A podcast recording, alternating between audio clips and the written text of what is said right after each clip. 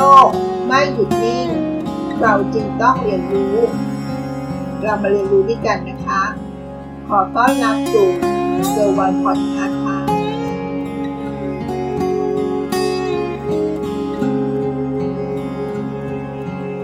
ปรากฏการณ์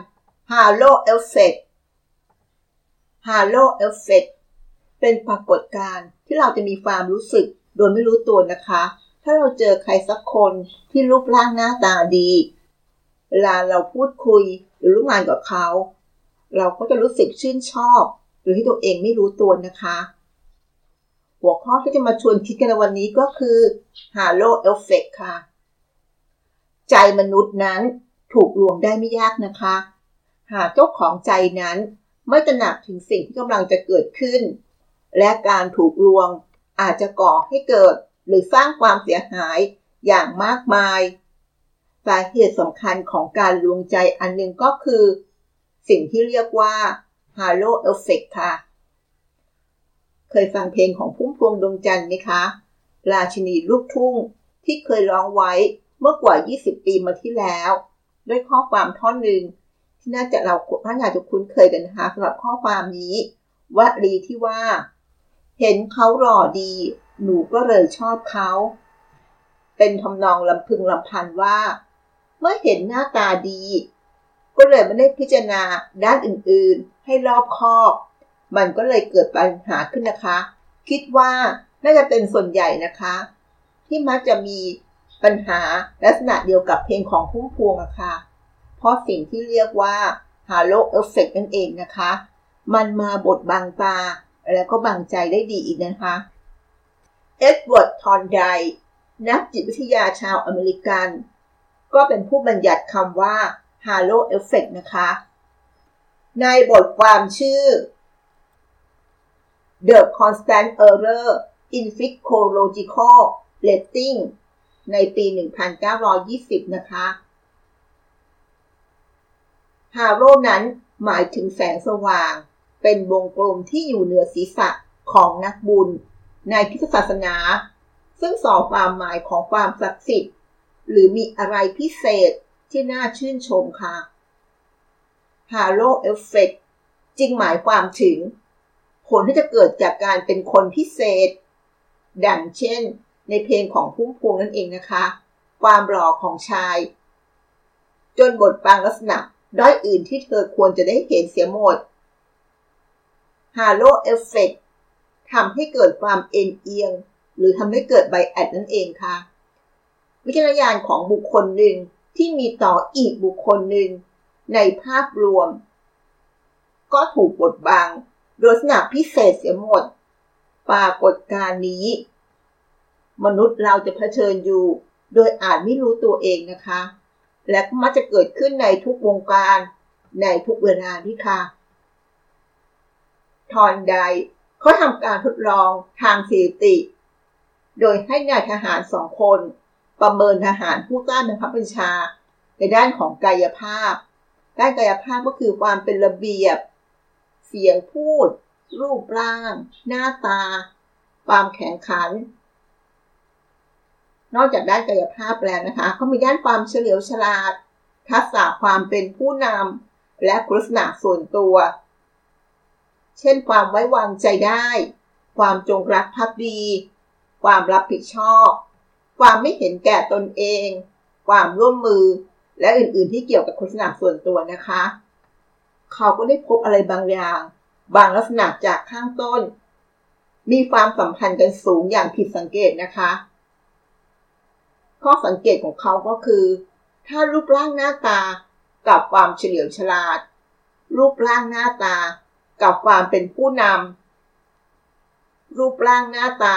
กับบุคลิกนิสัยที่น่าพึงปรารถนา จากข้อสังเกตเหล่านั้นนะคะ ก็มาเป็นข้อสรุปก็คือ รูปร่างหน้าตาดี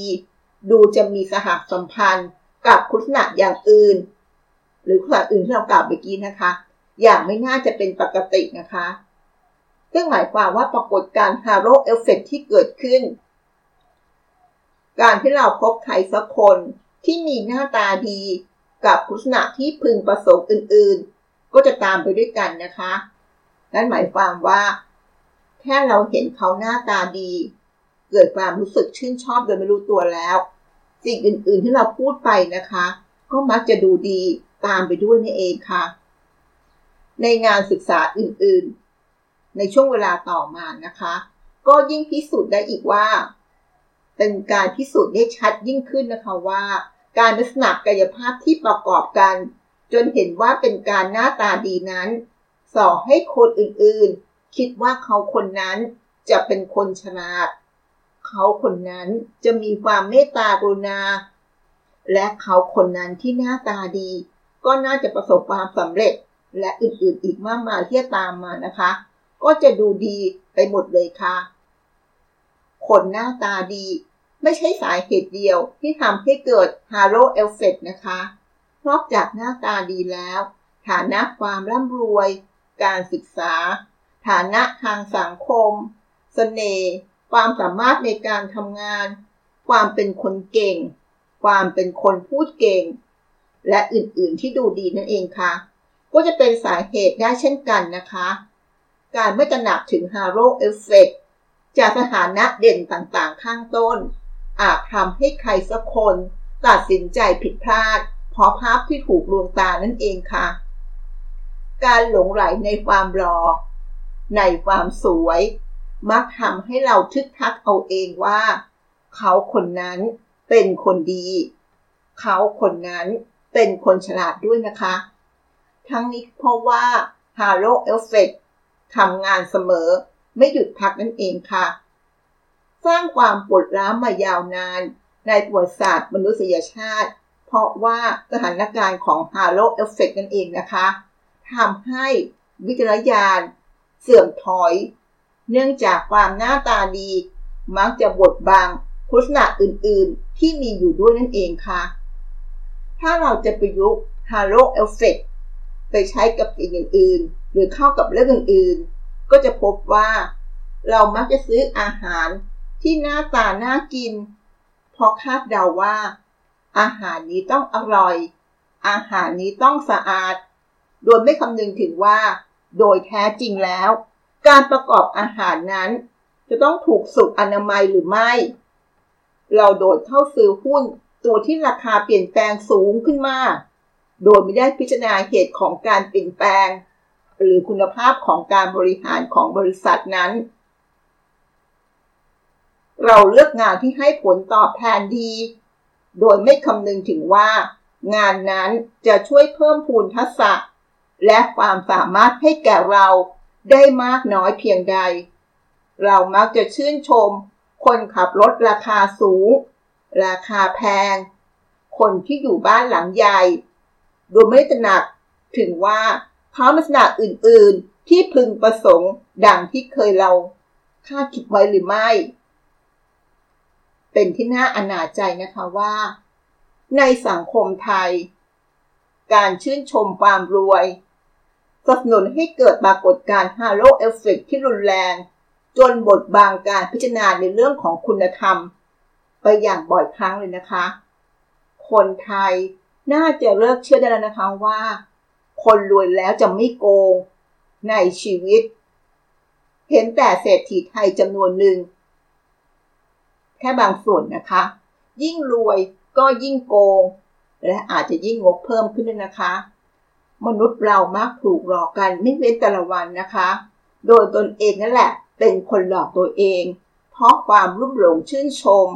ลักษณะเด่น จนละเลยที่จะพิจารณาองค์ประกอบอื่น ๆ ไปทั้งสิ้นนะคะ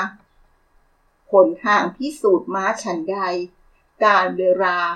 ลักษณะรวมโดยเฉพาะ ประวัติชีวิต ก็อาจจะเป็นตัวหนึ่งที่พิสูจน์คนคนนั้นว่าเขามีนิสัย เขาเป็นคนอย่างไร อย่าแค่เห็นเพียงรูปกาย หรือเห็นที่ปรากฏให้เราเห็นเพียงแค่รูปลักษณ์เพียงแค่ระยะเวลาไม่ไม่ชั่วครู่ เราก็ตัดสินเขานะคะ บางทีเวลาอาจจะเป็นตัวตัดสินที่ดีนะคะว่า เขาคนนั้นมีคุณลักษณะอื่น ที่ดีเหมือนกับหน้าตาของเขาหรือไม่ แต่อย่างที่บอกอะคะ่ะ คนเราก็มักจะชื่นชมในสิ่งที่มันสวยงาม สิ่งที่มันดูดี มากกว่าที่จะมองเห็นสิ่งที่มันดูไม่ค่อยดีเท่าไหร่นะคะ ดังนั้นถ้าเราเห็นใครสักคน ไม่ว่าเขาจะดูดี หรือดูไม่ดี หรือดูแย่ บางทีเราอย่าเพิ่งไปตัดสินเขานะคะ เพราะสิ่งที่เราตัดสินมันอาจจะเป็นการตัดสินใจที่ผิดพลาด เป็นการหลอกลวงตัวเองไปด้วยนะคะ หวังว่าเนื้อหาที่มาฝากวันนี้ จะทำให้เราตัดสินใจ ไม่ลำเอียง มีความซื่อตรง ต่อสิ่งที่เกิดขึ้นจริง ๆ ซึ่งบางครั้งมันก็พิจารณายากนะคะว่า มันดีจริง หรือมันเป็นของแท้หรือของเทียม สิ่งสำคัญก็คือการใช้เหตุผลนะคะ เหตุผล ความคิด ประสบการณ์ ทัศนคติของเรา เข้าไปผนวกด้วยนะคะ อย่าดูเพียงแค่อย่างใดอย่างหนึ่ง แล้วตัดสินสิ่งนั้นนะคะ เพราะบางทีเราอาจจะพลาดตัดสินผิดพลาดไป โดยที่เราไม่รู้ตัวก็เป็นไปได้นะคะ ต่อไปการตัดสินใจของเราก็จะถูกต้องขึ้นนะคะ หวังว่าเรื่องราวที่มาฝากกันจะทำให้เรารู้จักคิด รู้จักเอาสิ่งที่เรามองเห็นเพียงแค่ภาพ มาผนวกกับสิ่งที่มีเหตุผลมากขึ้น ขอบคุณที่รับฟัง แล้วพบกันใน EP หน้า สวัสดีค่ะ